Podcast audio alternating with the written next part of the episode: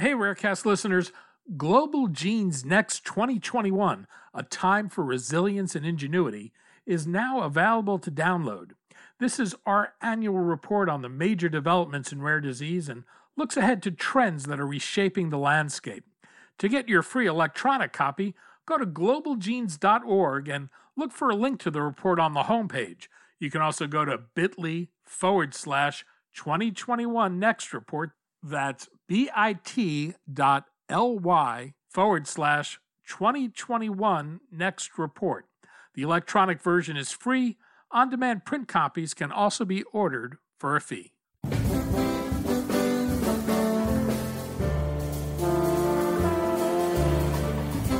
I'm Daniel Levine, and this is Rarecast.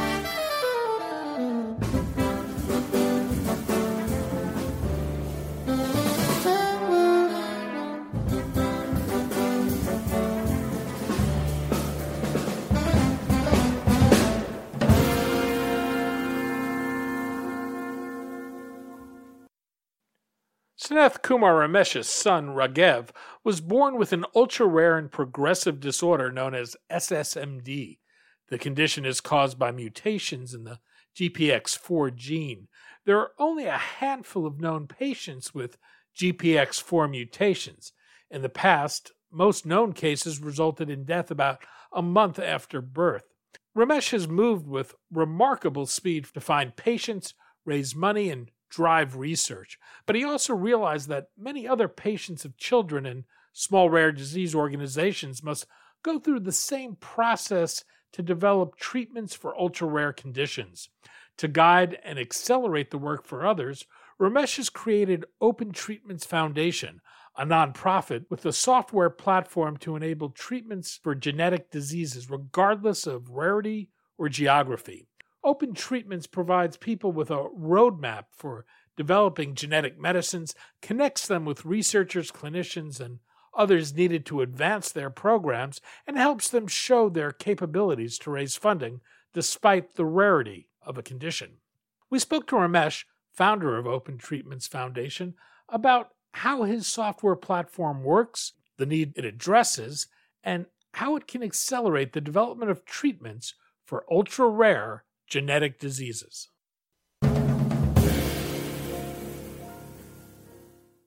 Sanath, thanks for joining us.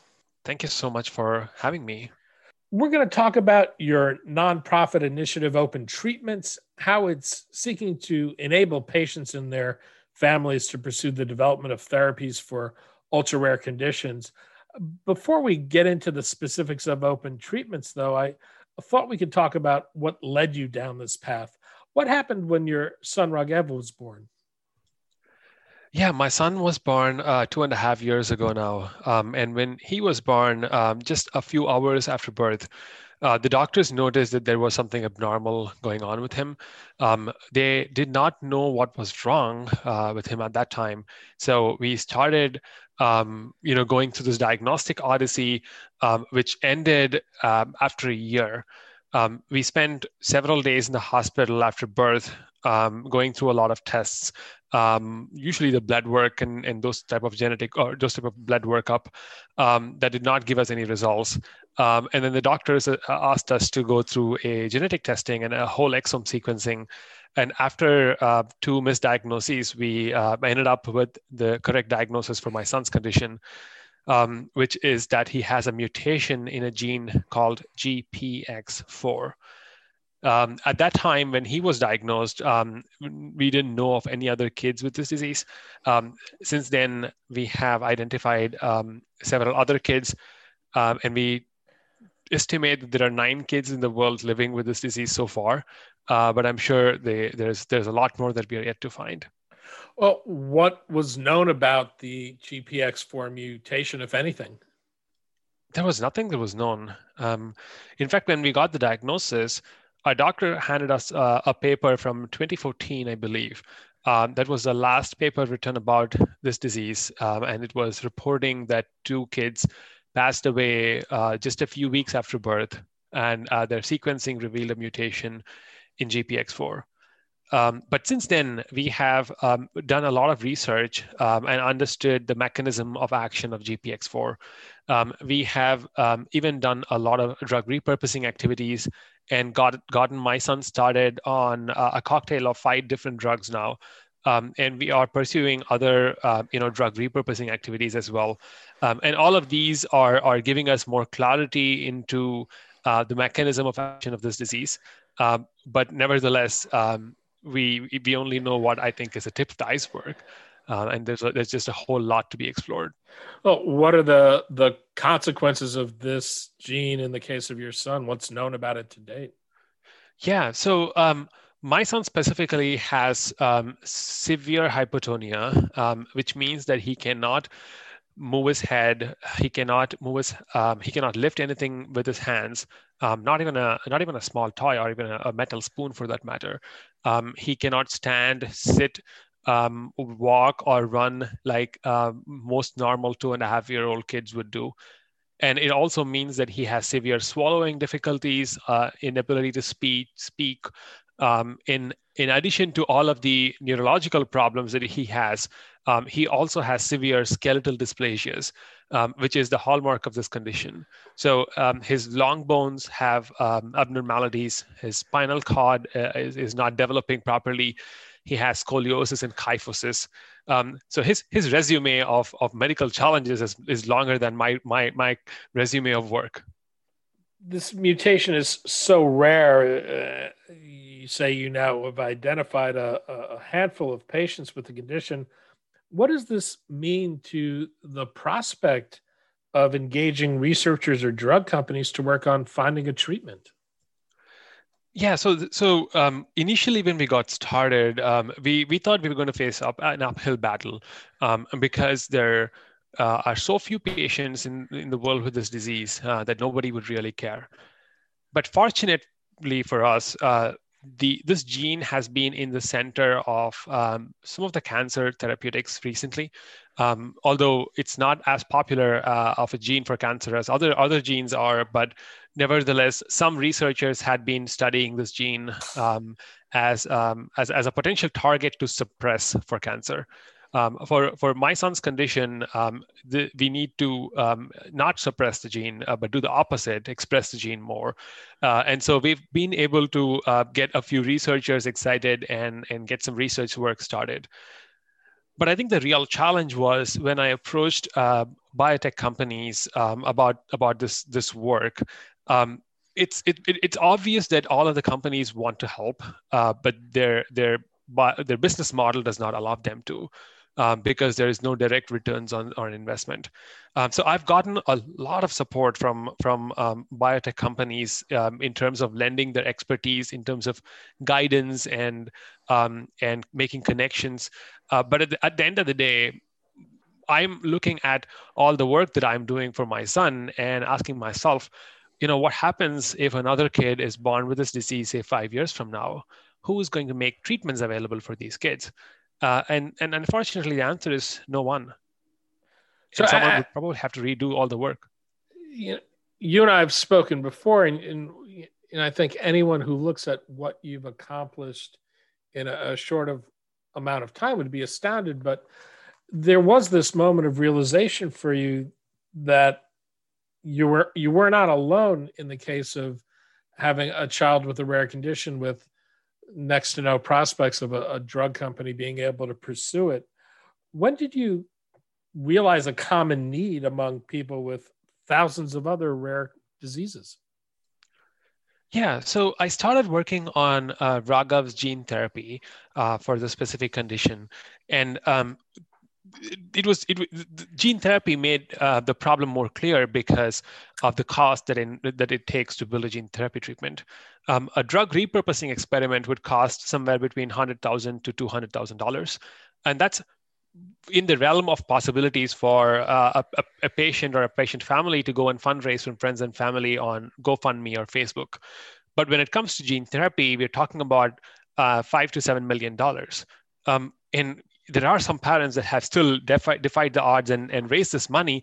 But uh, to me, it's it's a trade-off of how much time I want to spend on fundraising versus um, how much time I want to spend on my son. And so I started talking to a lot of biotech companies about, about whether, whether they would be interested in funding this disease.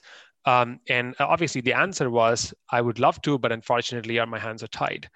And so I started talking to other patient foundations, um, especially the ones that have um, more prevalent or incidence populations, um, the ones that have hundreds or 500s or thousands of patients. And when I started talking to them, I, I identified two cohorts. On the first cohort, there were patients that have made exceptional progress that, that did raise the millions, um, that actually got a gene therapy program, even in the clinic, and gotten a few patients dosed. Um, and unfortunately, when they when they went back to the biotech companies and handed off this program, there were still challenges in the companies' abilities to take over the program. And the challenges would be either because the uh, the experiments were not done right, or the right vector was not used, or uh, this was not going to fit in with the platform technology that the companies was focused on. And so, regardless of all of the money and the work that they put in, this technology is sitting in someone's shelf um, without getting to patients. That's the first cohort. And the second cohort is uh, is, is, of, is of patients where you know they had 500 patients worldwide but there was no um, you know unifying voice. There was there was no driving force behind it. They had they, they they had some basic animal models built but they had not gotten the research study started. Uh, even though theoretically looking at their gene and and their disease you gene therapy would be a good fit for them. And so after seeing these two cohorts of, of patients foundations it was clear to me that the um, the the noise that we are hearing from the from from, from the industry around um, you know um, SMA getting their treatments, uh, progeria getting their treatments, uh, and and and so many other rare diseases is awesome. It's motivating, but there are thousands of diseases that are never going to make it beyond the cut line unless we do something about it. Well, what is open treatments and what will it enable patients to do? Sure. Um, so I, after I found um, out that there are still diseases that don't um, that, that are never going to be commercially viable, I started asking myself the question, you know, what can we do about it? So I started talking to a lot of researchers and academic researchers specifically because I knew that the answer lied in academia, right? Like we we are pushing the frontier, we're getting new technologies out the door. Um, so the answer has to be in the academia. Uh, the more and more I started speaking to academic researchers, it was obvious that the technology that we need for a lot of these diseases already exists, and it's been existing around for decades now. I'm talking about AAV, gene therapy technologies. Um, the challenge really was, um, you know, in, in, in manufacturing and, and driving down the cost of manufacturing, which there are many initiatives now that are pushing that boundary forward. So I asked myself the question, you know, if the technology became cheap enough, how likely are these diseases to become commercially viable and and uh, be able to take it to the clinic? The answer unfortunately is is unlikely because the diseases are still going to have a lot of risks in the risk in them. And the risk is lack of animal models lack of understanding of the disease lack of a natural history lack of patient registry uh, and and all of these risks unfortunately are not going to be um, solved by a company investing money in it because they would want to invest after the risks are solved, not before them. Um, and and you know academia is not going to be investing in these risks because this is not going to lead to a paper, and so it does not fall, follow the incentive model either.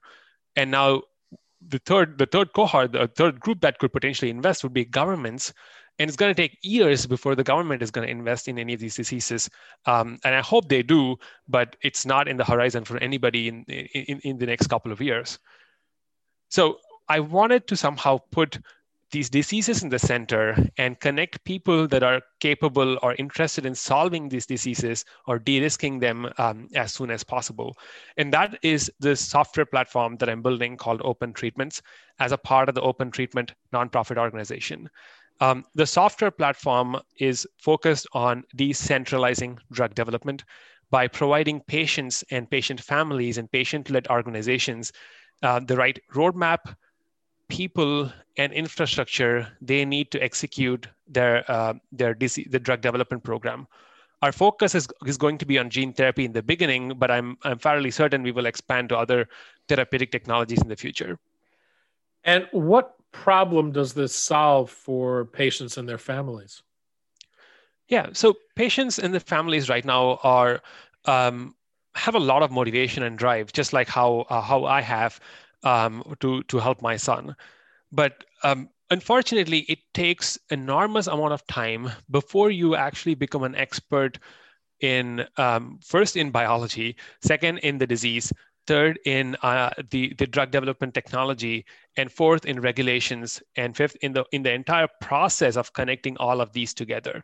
So even if you can be an expert in expert in one or the other, it's not sufficient. You have to be an expert in all. If you want if you want to act like um, like a well-oiled machinery, like a like like a like a well-oiled biotech company, and deliver results uh, in the clinic. So um, what I want, what the problem I'm trying to solve with open treatments is now that patient foundations have gotten savvy enough uh, to bring in the right experts, scientific experts that have deep understanding in the gene and the biology, can we supplement that with process expertise and tools so they can operate like the well-oiled machinery that I'm talking about um, in addition um, to the to the disease experts that they, they already have.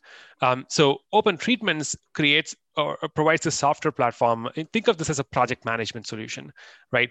Um, the software platform will give you a clear roadmap um, to to build a gene therapy product from um, starting from scratch. you know, you can build your animal models, your natural history studies, your uh, construct design, plasmid creation, um, and all that stuff, uh, up to manufacturing or even even dosing your patients here. Um, through the Open Treatments platform, um, you can connect with the right service providers to execute these um, these activities for you.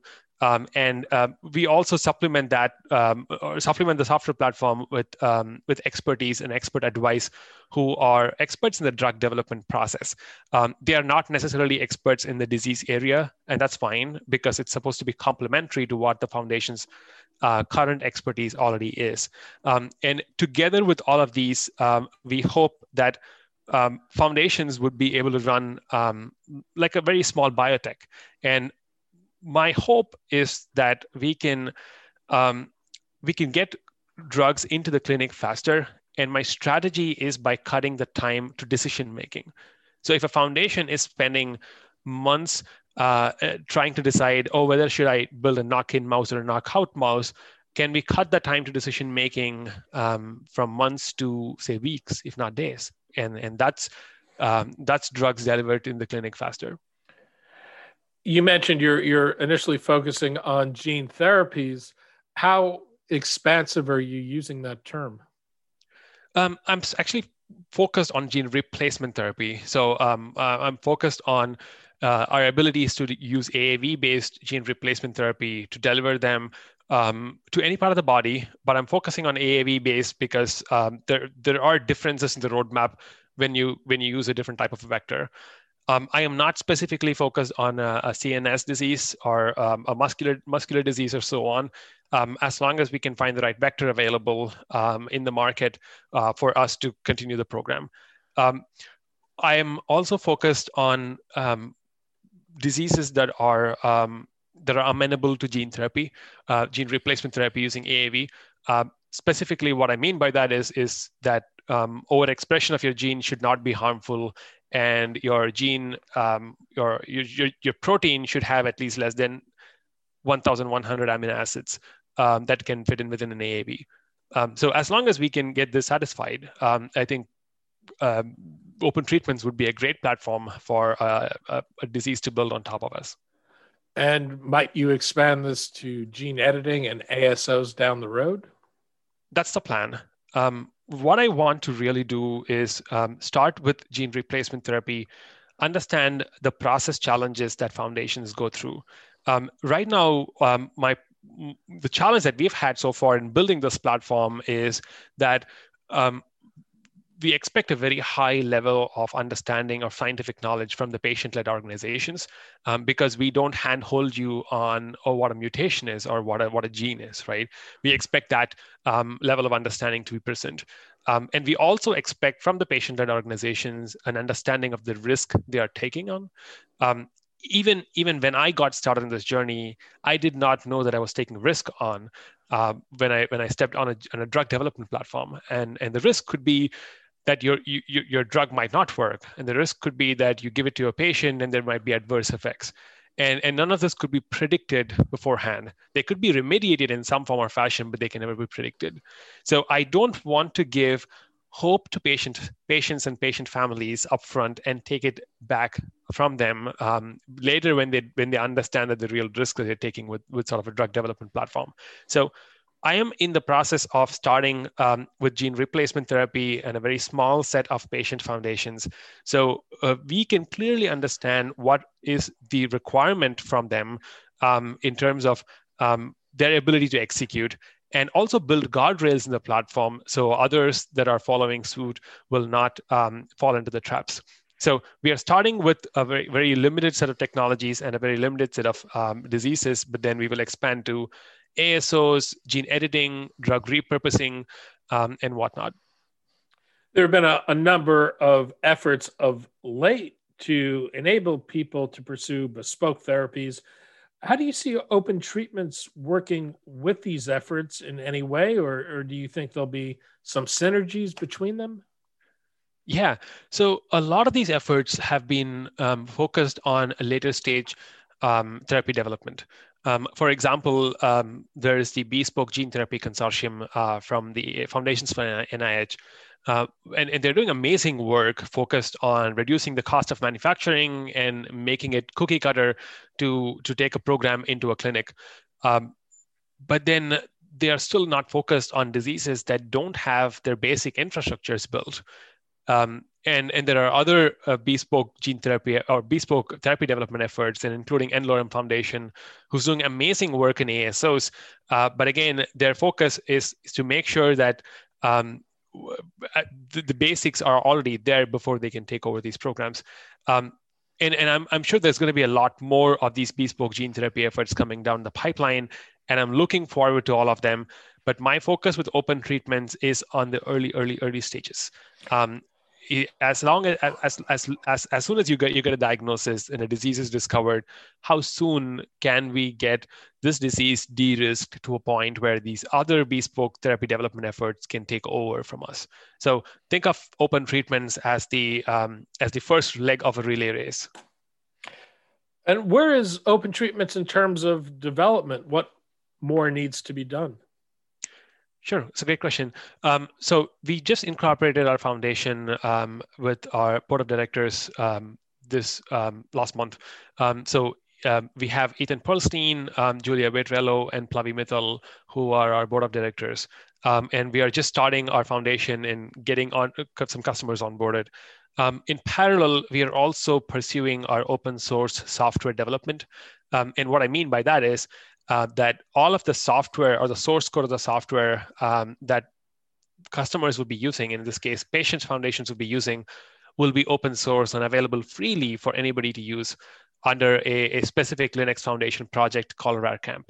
Um, the open source development process is a long process but um, it's one that has the ability to scale um, around the world. So my vision is that we can do the software development and sort of give it as our gift to the community for the long term, and we can bring in developers, software developers from around the world to come and contribute to the software platform and building the platform. And so we are in the process of um, of finishing our first uh, release and launching uh, by the first week of April. Um, and that's when we will onboard a, a, very limited set of patient foundations onto the platform. Um, and three to five would probably be the magic number at launch. Um, and we will continue the, the treatment or the software development process um, in parallel and add more and more capabilities. Uh, but we're sort of taking the, uh, the, the Silicon Valley approach of move fast and break things one of the things you're doing is building a marketplace of source for patients and patient groups moving along the therapeutic development pathway to not only understand what steps they need to take, but connect them with service providers to execute those steps. What's the range of service providers you're seeking to build into the system, and and who are some of the folks you're working with? Yeah, uh, that's a good question. So uh, this is a marketplace, uh, but uh, it's sort of a different type of a marketplace where um, we are not interested in in sort of like listing uh, every service provider like a Yelp, uh, but we are more interested in identifying the best service providers to work for each of the um, uh, each of the each of the steps in the process. Um, for example, uh, we have partnered with Castle IRB um, to help with um, uh, the the IRB uh, activities around you know if you want to get a fibroblast done or if you want to start a natural history study done. Um, we are um, collaborating with uh, Odylia Therapeutics to help us with uh, the um, the expert advice um, for, for a gene therapy development process. Um, we are in conversations with uh, several other providers as well. Uh, and, and our vision is that we will have at least one provider per step. So um, one provider for building mouse models, one for constructing vectors uh, and plasmids, one for manufacturing and so on. And at, at in the beginning, um, in the next say three, four months, that is where we would be um, we, we will uh, understand what uh, the patient organization's needs are and, and expand and, and, change beyond that. Uh, but we are starting from here. Um, we do have a lot more collaborators that have helped us build this platform. Um, for example, Global Genes has, has graciously donated some of their time in, in helping us build some of the education materials. Um, Charles River Labs is also collaborating with us um, in providing some of the scientific advice um, and expertise in helping us build this platform. Um, I'm also working with uh, the Linux Foundation, who's uh, providing us advice and expertise in the open source development process as well. Um, so there's there's a lot of folks that are um, helping us build the platform, and then uh, there will be service providers that will be available for uh, the patient foundations to use as well. Obviously, it's early days, but have you gotten any response from the patient community so far? Yeah, a lot of positive response. And I think one of the best responses that I've gotten um, was that um, of, of, of, a patient foundation that told me that this platform would uh, take them from walking in the sidewalk to, to cruising at 100 miles per hour in a freeway um, in, in a few minutes. And that that is a visual that keeps coming back to me again and again and again, um, because while one that's awesome because now walking is, is sucks and it takes it takes a long time to get to your destination but a freeway can get you there faster. Uh, but at the same time um, you you have to be careful. There are more risks in driving at 100 miles an hour in a freeway uh, than walking. And and so this is why i'm um, starting small starting slow and expanding as we go along. Um, we will have uh, three to five patient foundations onboarded onto the platform and one of them would be uh, my son's gene therapy as well, um, because this is where my my whole journey started, and I would like to take the process that I'm I'm learning through my son's gene therapy and continue to add feedback and apply back um, to uh, open treatments. Uh, another foundation is iDefine, uh, tackling the Kleefstra syndrome. Um, they will also be onboarding onto the platform in April. Um, and uh, Cure CMD, which is an umbrella organization taking care of um, several uh, muscular dystrophy, um, congenital muscular dystrophy conditions um, would, would also be onboarding to, onboarding a couple of their programs onto the platform. My next question was whether GPX4 was one of the targets for this. Where are you in development and, and how's your son doing?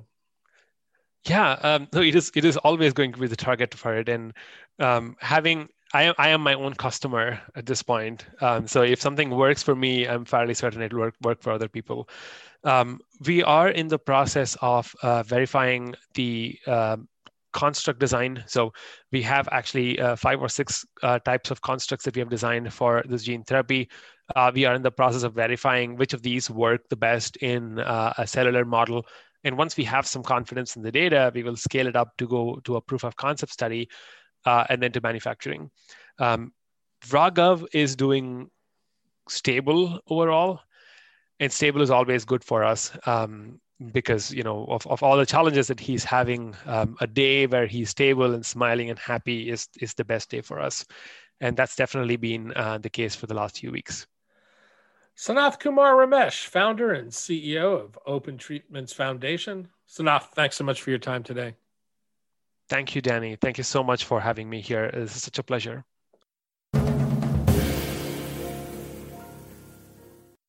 Thanks for listening. For more information about rare disease and to connect to the rare disease community, go to globalgenes.org. To keep up on the latest news and trends affecting the rare disease community, be sure to visit raredaily.org. You can subscribe to the Rarecast RSS feed through raredaily.org or through SoundCloud, iTunes, Stitcher, or your preferred podcast manager. The Rarecast is produced for Global Genes by the Levine Media Group. You can also find our podcast, The Bio Report, on these popular podcast sites. Our theme music is composed by Jonah Levine and performed by the Jonah Levine Collective. We'd love to hear from you. Drop us a note at danny at levinemediagroup.com.